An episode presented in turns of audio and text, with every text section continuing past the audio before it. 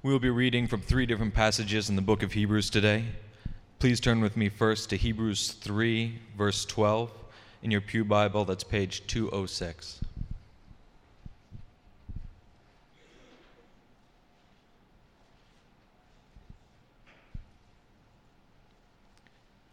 Take care, brothers, lest there be in any of you an evil, unbelieving heart, leading you to fall away from the living God. But exhort one another every day, as long as it is called today, that none of you may be hardened by the deceitfulness of sin. Please turn with me now to Hebrews 10:23 in your Pew Bible that's page 211. Let us hold fast the confession of our hope without wavering, for he who promised is faithful. And let us consider how to stir up one another to love and good works, not neglecting to meet together, as is the habit of some, but encouraging one another, and all the more as you see the day drawing near. Again, please turn with me to Hebrews 12 12. On your Pew Bible, that's 213. Therefore, lift your drooping hands and strengthen your weak knees, and make straight paths for your feet, so that what is lame may not be put out of joint, but rather be healed. Strive for peace with everyone, and for the holiness without which no one will see the Lord. See to it that no one fails to obtain the grace of God, and that no root of bitterness springs up and causes trouble, and by it many become defiled that no one is sexually immoral or unholy like Esau, who sold his birthright for a single meal. For you know that afterward, when he desired to inherit the blessing, he was rejected, for he found no chance to repent, though he sought it with tears. Well, it is good to be back with you. Uh, we avoided the cold. Just saying. God kept us safe. God kept us well. God gave us rich experiences away, including time with Emil and Donna Gabadon down in Jamaica, uh, seeing the real Jamaica and the great needs that are there. Also saw the area where Joel and Sam and the others will be uh, planting a church this fall, God willing. Uh, really, really rich time. Wish we had time to give you a more complete report, but we are thanking God for his, for his mercies to us, and it's good to be home. Well, there are um, a number of different things that probably be good for you to be aware of when we think about preaching. In two weeks from today, we're going to be starting a new series of messages through the Gospel of Matthew. So you will want to be reading the Gospel of Matthew and getting familiar with it. Uh, we're going to take at least 80 sermons to get through Matthew, so we're going to be there for a while. Uh, and uh, so just be praying for us, those of us who are preaching, and praying for our congregation uh, that that series will be richly blessed. We are going to take an extended time in the Sermon on the Mount and just go very slowly and very carefully through that uh, wonderful teaching of our Lord. In the meantime, uh, we have for these last few weeks and over the next couple of weeks been teaching on some topics that have particular relevance and importance for us as a church.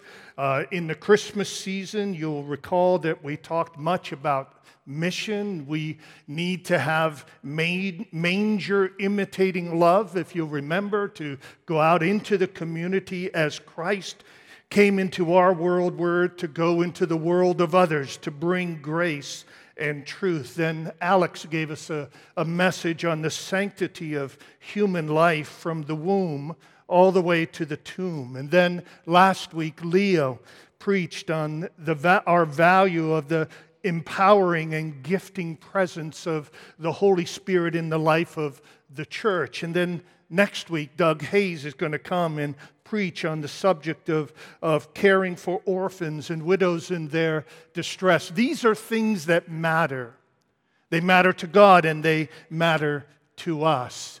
And there's another value, there's another conviction that is dear to us as Risen Hope Church, as a, as a part of Sovereign Grace Church churches, and that is the value of biblical fellowship.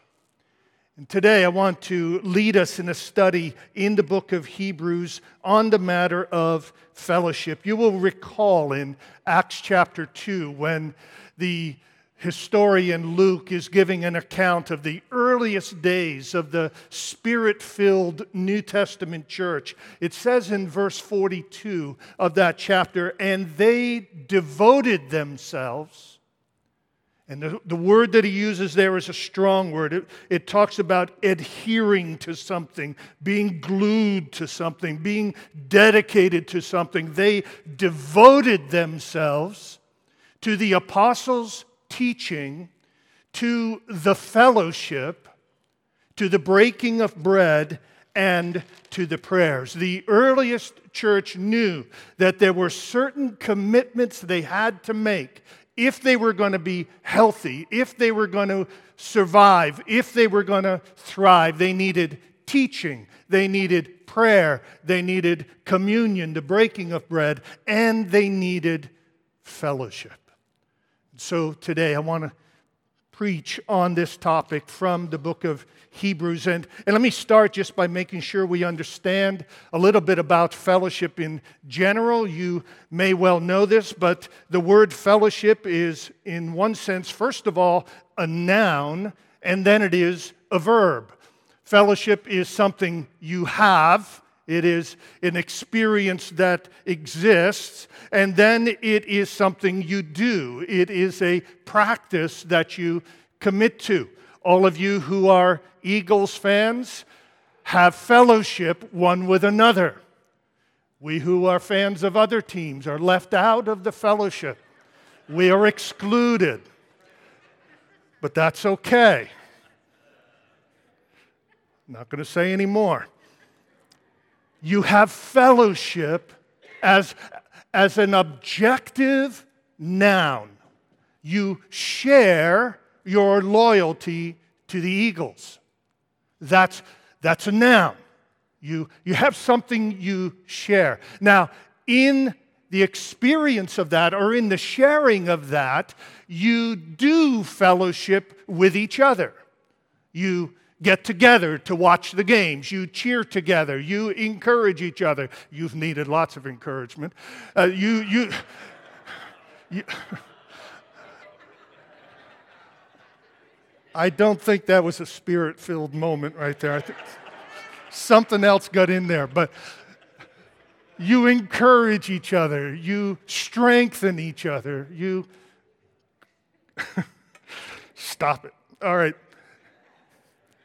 you have fellowship in that you share the same team. You do fellowship by getting together to encourage, to cheer, and the rest. We who are Christians have fellowship with one another. It is a noun that already exists, that is already ours. We have fellowship with each other by virtue of the fact that we are all in fellowship with Jesus. We have the same Savior. We have the same Lord. We have the same salvation. We have the same Spirit. We have and are part of the same body. That means we have the noun of fellowship. But having the noun is not enough. We need the verb. We need to do fellowship. We need to practice fellowship. We need to take that which we have and apply it to our lives. The early church realized that there was no way they were going to be able to survive in a dark world, in a broken world, in a sin filled world. There was no way they were going to be able to carry out the Great Commission to take the gospel to all the nations. There was no way they were going to be able to stay holy in an unholy world without fellowship, without doing fellowship with each other. The people to whom this letter of Hebrews uh, were it was written were people who were facing hard times. There were many temptations coming their way, many trials. Some of them had gone to prison, some of, for their faith. Some of them have had their property and their possessions taken away. Some of them were grieving over the loss of their former cultural connections. They had become Christians, and with that, they had felt separated from some of their cultural past. And, and there were some of them, it appears many of them, that were thinking about abandoning the faith and going back to their previous cultural roots. And, and though they were people of faith, they were struggling in their faith. And for that reason, the writer to the Hebrews tells them that they needed to be engaged much in fellowship. And so let me, let me summarize what I think the book of Hebrews tells us about fellowship. Here's my, here's my statement that'll form kind of my outline for uh, my message this afternoon. Fellowship happens, fellowship happens when in light of eternity, fellowship happens when, in light of eternity, we secure some common space to see what others face, to share God's truth and grace, so that none will quit the race. That's what Hebrews is about. Fellowship happens when, in light of eternity, we secure some common space to see what others face, to share God's truth and grace, so that none will quit the race. Let me unpack that for you this afternoon. Fellowship happens when, in light of eternity, we engage in meaningful spiritual encouragement and interaction with one another. Fellowship happens when in light of eternity. Notice, if you would, in Hebrews 10, verses 23 through 25, let us hold fast the confession of our hope without wavering, for he who promised is faithful. And let us consider how to stir one another up to love and good works, not neglecting to meet together, as is the habit of some, but encouraging one another. And, notice this, all the more as you see the day drawing near. The writer to the Hebrews exhorts them to be getting together and encouraging each other. That's fellowship. To be fellowshipping with each other and to be doing it all the more as the day is drawing near. What is that day? Well, it is, it is a day of wrath for some and a day of rest for others. In Hebrews 4, it talks about there remains a Sabbath rest for the people of God. There, there is going to be an eternal Sabbath day. There's going to be an eternal day when all is made right and all of our labors and our sweatings and our cryings and our tears and our frustrations and our sorrows will be no more and it will be rest. It'll be an eternal day of rest. Not inactivity, not boredom, not blah, but life in its fullest with a restful heart. That day is coming. And, and the writer says, in light of the fact that that day, eternity, is drawing near, make sure you get together and encourage each other.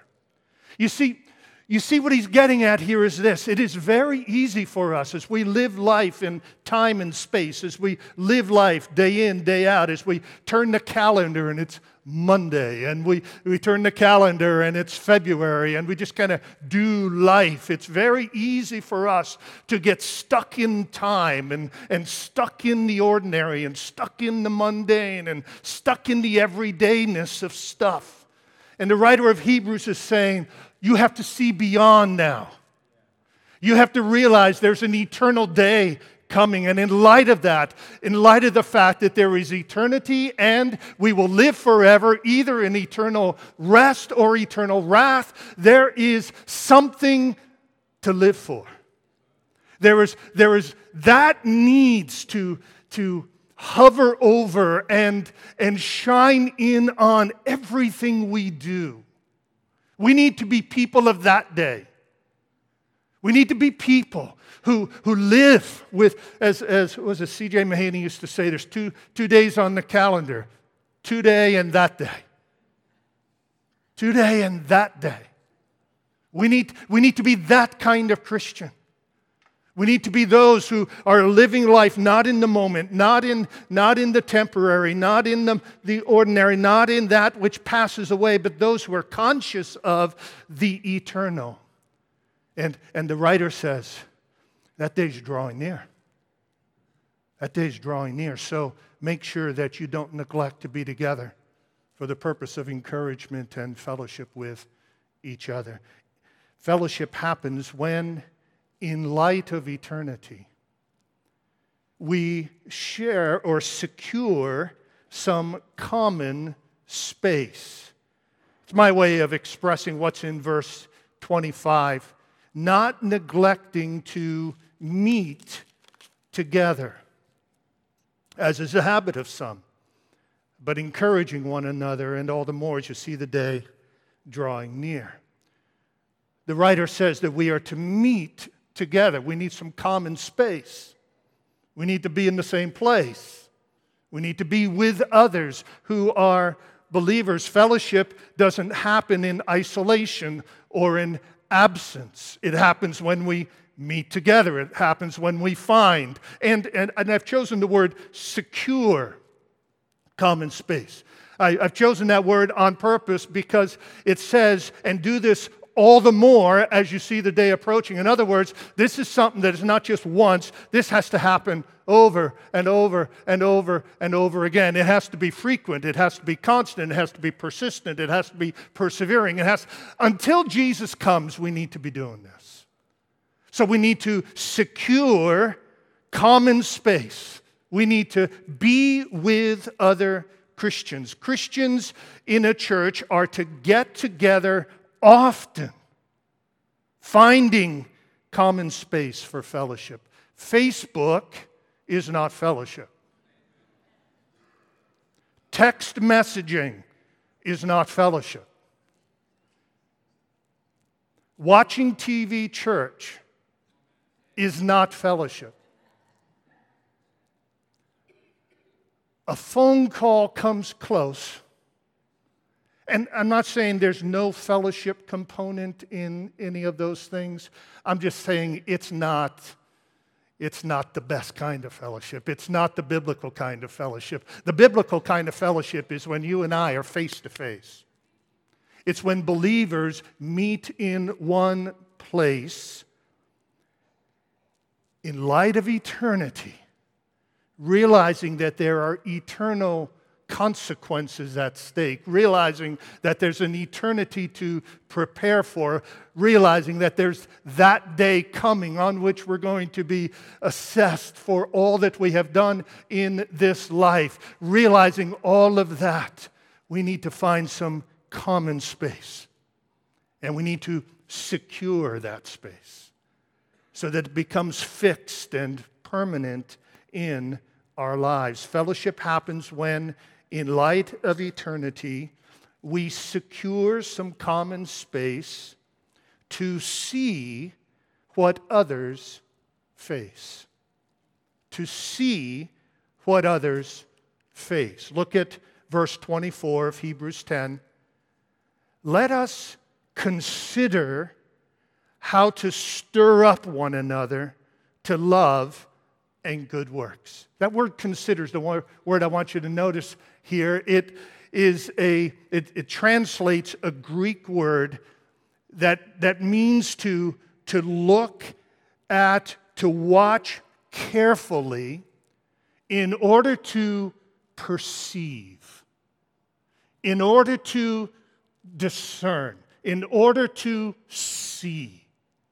Not just a glazed over you know, like when I'm standing up here, I can't really look at anybody's uh, uh, face in a, in a discerning, you're just kind of all a blur of faces out there. That's not the kind of looking. It's, it's the kind of looking where we're, we're, we're looking to discern. We're looking to perceive. We're looking to see. The writer says, consider one another. Look at each other in such a way, relate to each other in such a way that you see you see. Look over at chapter 12 and verse 15. Chapter 12 and verse 15. See to it that no one fails to obtain the grace of God. That phrase, see to it, translates another Greek word. And that Greek word is made up of two smaller Greek words, one of them meaning to watch and the other meaning over. The writer is saying, watch over each other. Watch over each other so that no one falls short of the grace of God. These, these texts are teaching us that in light of eternity, we need to secure some common space to see what others are facing, to, to actually look into their lives, to get to know them deeply enough and well enough that you're actually seeing them. You're actually seeing their needs. And what are you going to see? What are you going to see the closer you get? Well, look at chapter 12. You know what you're going to see? First of all, you're going to see weak Christians who need to be strengthened. Look at, look at chapter 12 and verse 12. Therefore, lift your drooping hands and weaken or strengthen, strengthen your weak knees.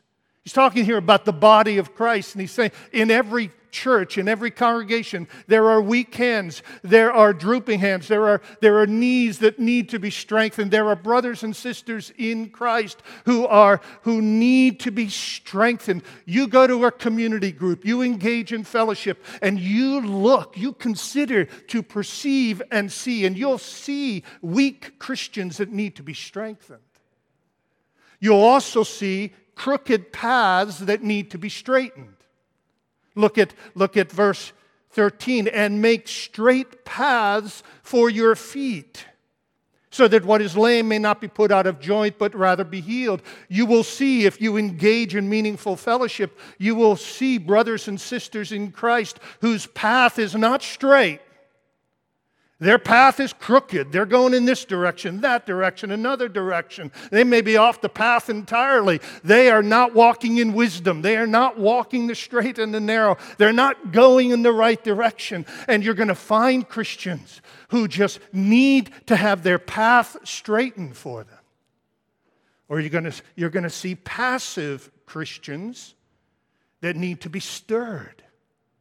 Look at, look at verse 14, the author seeks to stir up these believers. He says, Strive for peace with everyone and strive for the holiness without which no one will see the Lord. What's he, what's he suggesting here? He's saying some of his readers, some Christians, some people in churches, some people in this church, some people here right now have become passive, have become negligent, have become spiritually slothful, have become a bit lazy, the word used in chapter 2, are drifting a bit, and you're not striving.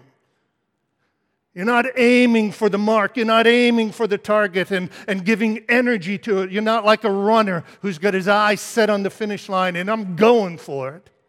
Every time we get together in fellowship with others, many times we will find Christians who are passive, who are getting lazy in their faith, and they need to be stirred. They need to be stirred. Or, or you'll find people who are faltering who need to be secured. Look at verse 15. See to it that no one fails to obtain the grace of God. There are those who are in the race who are loosening their grip on the gospel. They're loosening their grip on grace. Their, their, their hearts and their faith are beginning to falter. Seems like they might even be failing. They need to be secured. You're going to find that in your community group. You're going to find that in your spheres of fellowship. We, that's what we're going to see when we consider one another. You're going to find bitter Christians who need the grace of forgiveness. Look at verse 15. See to it that no one fails to obtain the grace of God, and that no root of bitterness springs up and causes trouble. So grateful for the word shared earlier about anger and the battle with anger.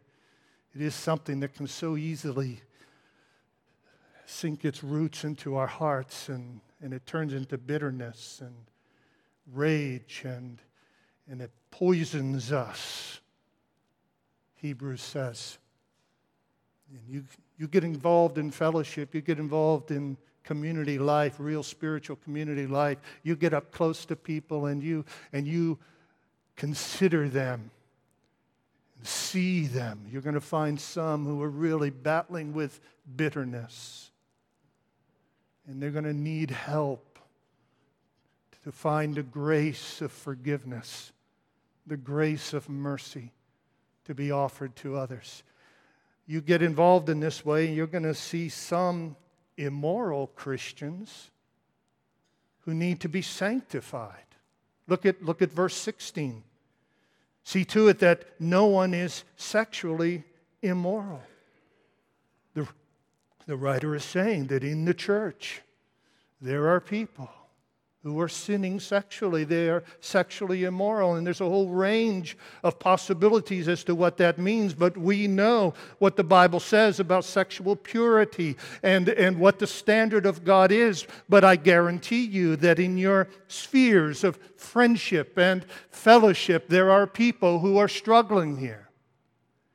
And we need to consider one another, not to judge them, not to condemn them, not to, not to pour wrath on them, but to offer them the sanctifying grace of the Holy Spirit.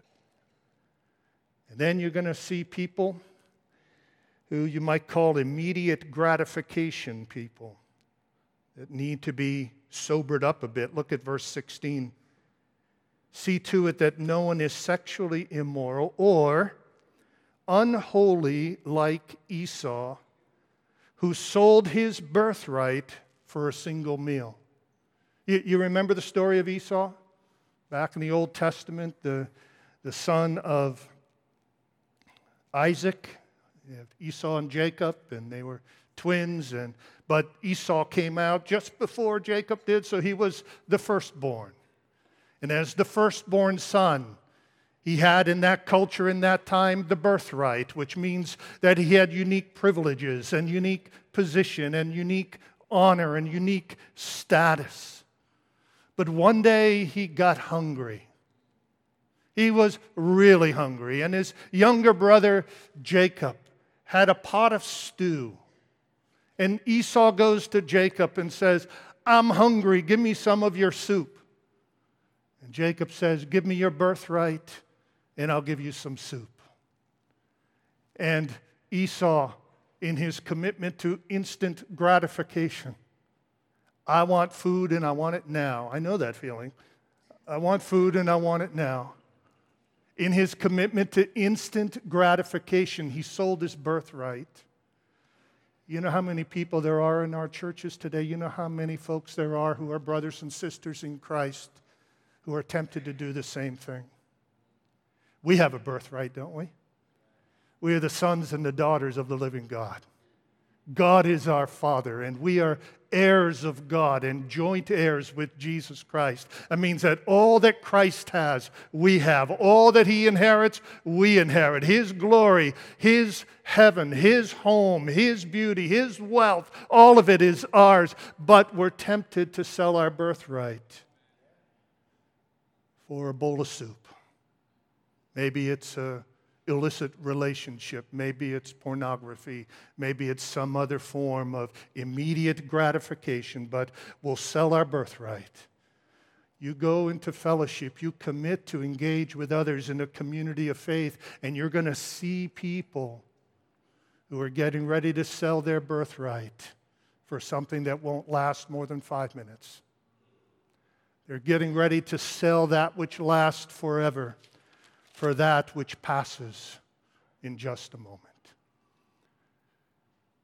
Fellowship happens when, in light of eternity, we secure some common space to see what others face, all those things I've just described, to share God's truth and grace, to share God's truth and grace. So in verse 25 of chapter 10, the author says, Don't neglect to meet together as is the habit of some, but be encouraging one another. Be encouraging one another. Share words of encouragement. The, the word used here can speak of gentle, comforting encouragement. It can speak of exhortation and urging. It can speak of warning and admonishment, depending on what the need of the moment is. But what it is, is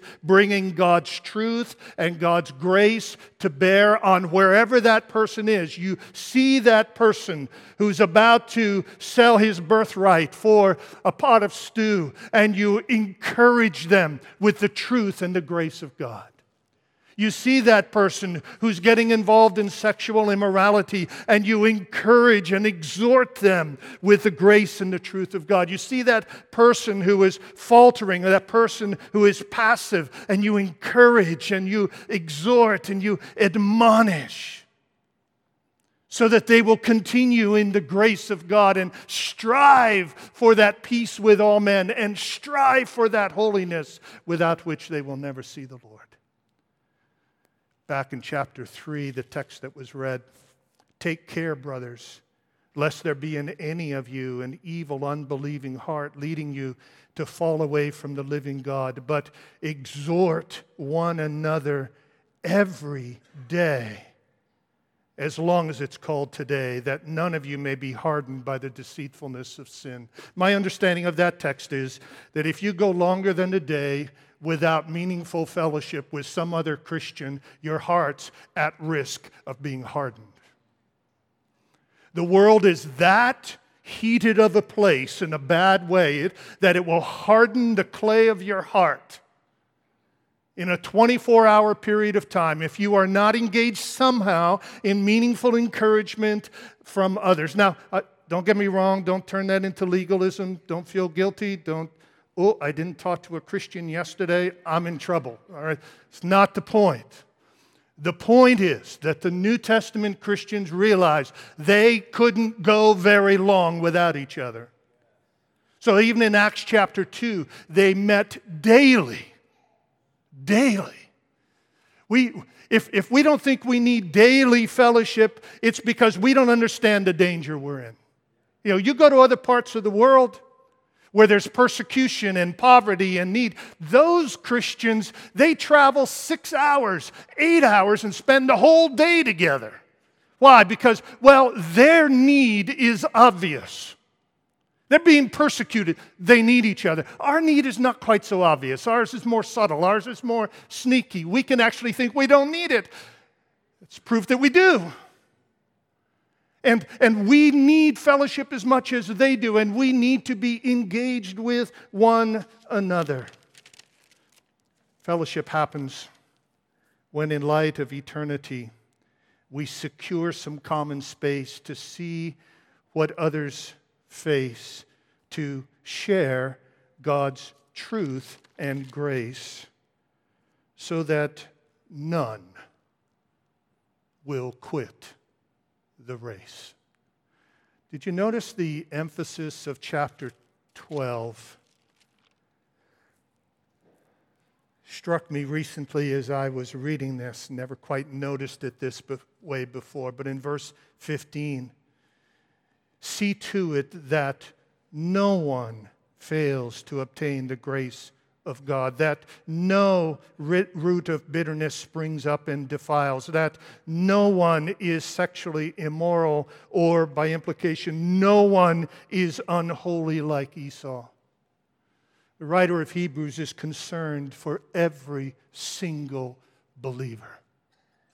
Don't leave anyone behind. Don't let anyone fall short. We are responsible for each other. You are your brother's keeper. You are your sister's keeper. You are a means of grace in the lives of others of faith, others who love Jesus, who are struggling, who are weak, who are faltering. They need you, you need them. Chapter 12 begins with the metaphor of race. Run this race with patience and endurance, setting aside the sin that so easily uh, besets us. And then it says that there are going to be drooping hands and weak knees in this race. Let's get with each other. Let's get behind each other. Let's get under each other. Some people we're going to have to carry across the finish line, but let's carry them across the finish line. This is the kind of fellowship that Hebrews calls us to. We are living in a war zone, and we need the band of brothers and sisters that we find in the local church, that we find in this church. And if you don't think you need this fellowship, uh, then it indicates that you've already been at least a little bit deceived by sin. You need it. Now, if you don't think anybody else needs your fellowship, then you need to be reminded of what you heard last week from Leo. We are all members of the body of Christ who have received spiritual gifts, and no member can say, You don't need me. We need your fellowship. I need your fellowship. You need our fellowship. You cannot do the Christian life alone. Try it, and your faith will die. We cannot survive, we can never thrive in isolated faith. Fellowship happens when, in light of eternity, we secure some common space to see, to see what others face and share God's truth and grace that none will quit the race. How does this play out in life? How does this work? Well, I'd suggest to you that as a church and as a fellowship of believers, there's probably three levels of fellowship that we, we believe are healthy and to some degree uh, necessary for every believer. The first level is, we'll call it relational fellowship. This is, this is what happens organically. This is just what happens by virtue of friendships and connections and, and location and all the rest, where just you relate to others, and in those relationships, fellowship de- develops. The second is structural. That is, as a church, if, if we are going to make sure that every member of this church has some space to share with others in fellowship, then we need to structure that into our life as a church. It won't happen automatically. It won't happen, just like Sunday worship would not happen automatically. Let's just say we, we decided, well, you know what? We want to worship together, but we're not going to plan it. No time set, no location set, no nothing set, no music set. Just let's worship together. What's going to happen? This isn't going to happen. This isn't going to happen. You might get together with one or two, but this isn't going to happen. It needs to be structured, it needs to be planned. In our church, our structure for biblical fellowship is community groups, where we have a half a dozen groups located in various communities around here of 10, 15, 20, depending on the group uh, adults who get together for fellowship. They get together to see, in common space to see what others are facing so that they can speak and share God's truth and grace so that none will quit the race. You need to be in a community group. You need to be in fellowship. This, you say, well, I get my fellowship elsewhere. Well, I'm, I'm guessing it's not all the fellowship you need. You need the kind of fellowship where, where, first of all, you're rubbing shoulders with people that are a little bit different from you, people who are not, don't think exactly like you, people who uh, maybe you wouldn't be initially drawn to, but you need them for that very reason.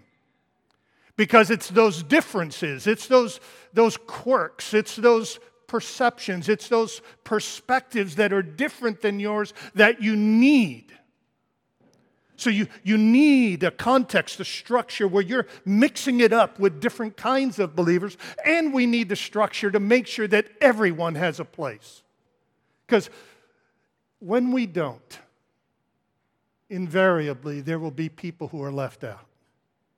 When there is not a structure in place where everybody has a place they can go for fellowship, then some who do not easily connect, some who are not so readily welcomed or, or pursued. Some will be left out, and we don't want that to happen.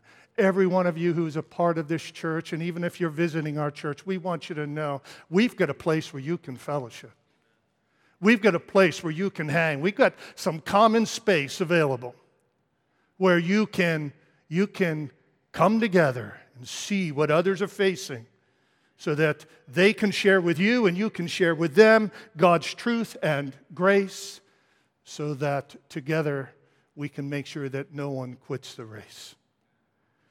There's also, we, call, we can call it supplemental fellowship, and these are other aspects of church life where we're trying to reinforce these basic structures. So, our grace and race fellowship is, is added to the community group fellowship because in our unique, wonderful, glorious experience as a church, we're realizing that if we are going to go deep with each other in love and unity, we need to understand each other. And the only way to understand each other is to talk with each other. And so we have these, meet, these, these fellowship times for grace and race, or there's occasional men's times for fellowship and women's times for fellowship. There's youth time for fellowship. There's young adult fellowship. These are supplemental to community group and the existing structures in our church.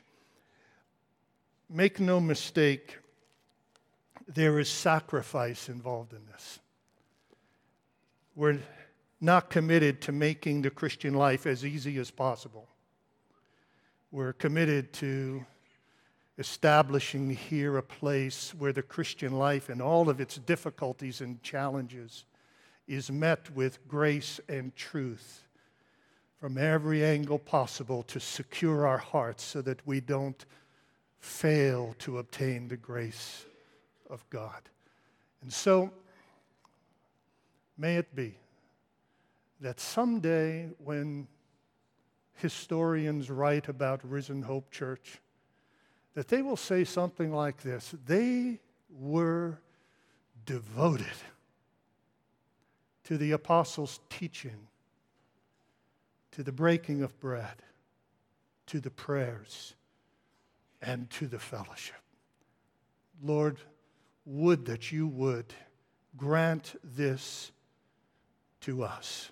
Would you please make us this kind of church and stir us, Lord, so that we will strive together after these things. In Jesus' name. Amen.